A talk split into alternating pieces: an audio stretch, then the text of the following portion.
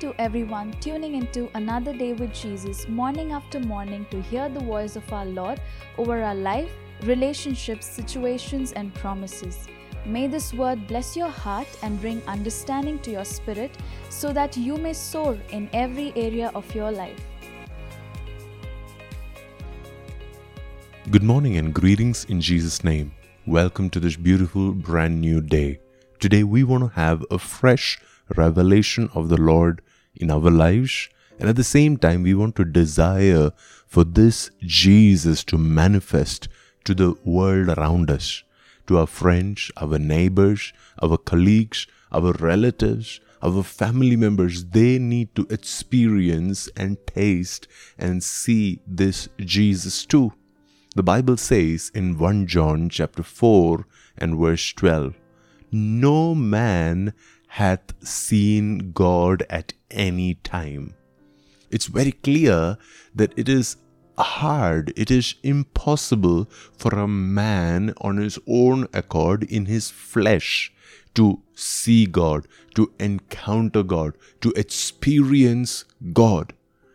And I'm not talking about unbelievers here. I'm talking about us believers too those who follow Jesus, those who love Jesus, those who experience Jesus daily, the scripture is very clear that it is hard, it is not possible for us to see God, to have a revelation of God. And yet, the next line says, if we love one another, there is a condition by which we can definitely see and taste and experience God. It says, But if we love one another, God, He dwelleth in us, and His love is perfected in us. Isn't that amazing?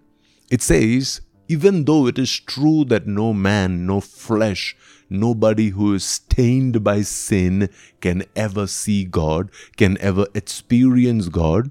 However, if you and I, who've had a glimpse of how much God loves us, how much God cares for us, how much God sacrificially gave Himself up for our sake, if you and I, if we will start doing the same, if we will love one another, it's understandable that the world can experience Jesus when we love Jesus. But that's not what it says here. It's not asking you to love Jesus, it's asking you to love one another. And then it says, if we love one another, then God, He dwelleth in us which means a lack of my love for my brother can be a hindrance for my desire to host God. I feel like sometimes it's much more easier for me to pray and ask the Lord to visit us and to dwell among us and to release a revival among us. But it is much more harder for us to really love one another.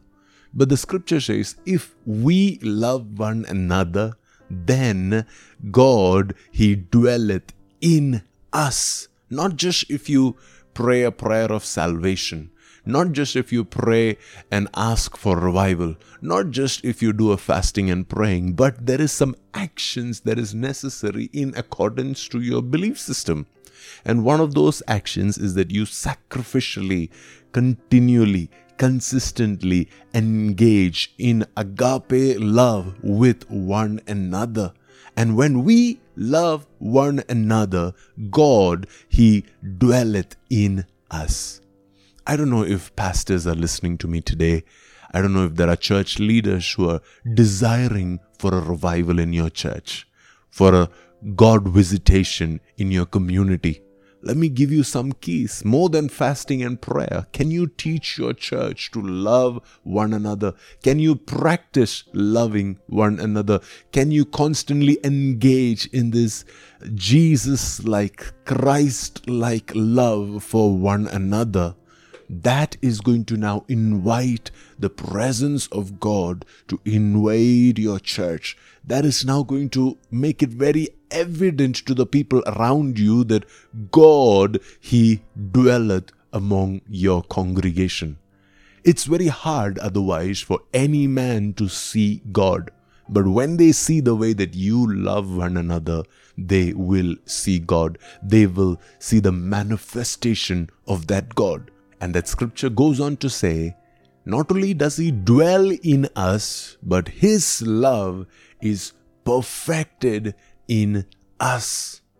In other words, if you've encountered the resurrected Jesus, if you've encountered the crucified Jesus, if you've encountered this Jesus who died for your sin, who was born as a human being, he lived 33 and a half years on this planet as you and me and died on our sake, on our behalf on the cross.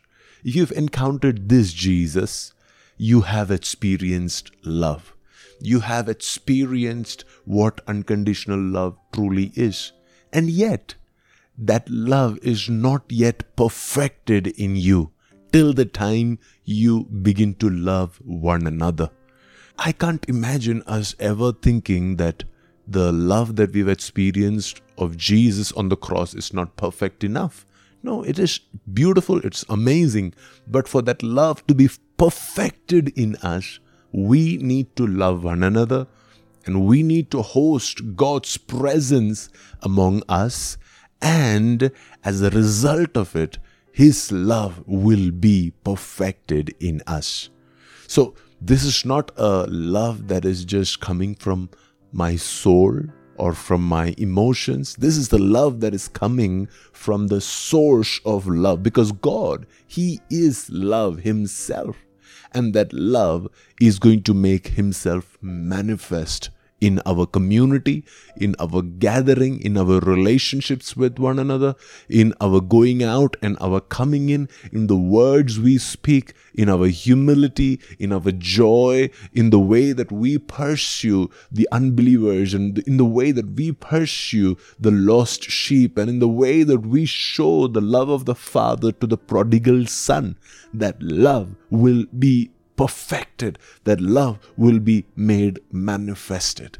My prayer today is that your city, your community, your neighborhood should not say that we have not seen God. That it is hard for us to see God.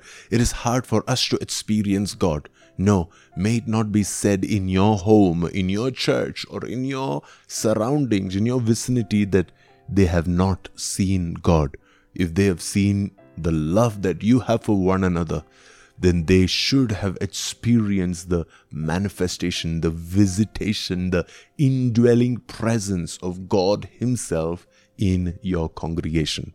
Let's read the scripture one more time. The Bible says, No man hath seen God at any time.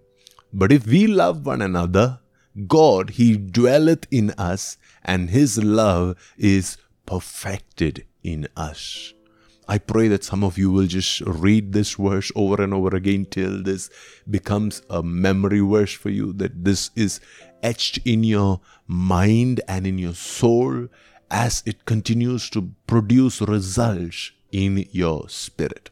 Father, this morning we desire for this love that can be made perfect in us, that can be made complete in us we thank you for the love that was shown to us on the cross, and yet you desire for us to host you among us to the point that this love can now be made perfect in us. We yield ourselves to you for this purpose. In Jesus' name we pray. Amen. Thank you for listening. Hope today's word will encourage you and build you for the day ahead. God bless you and shalom.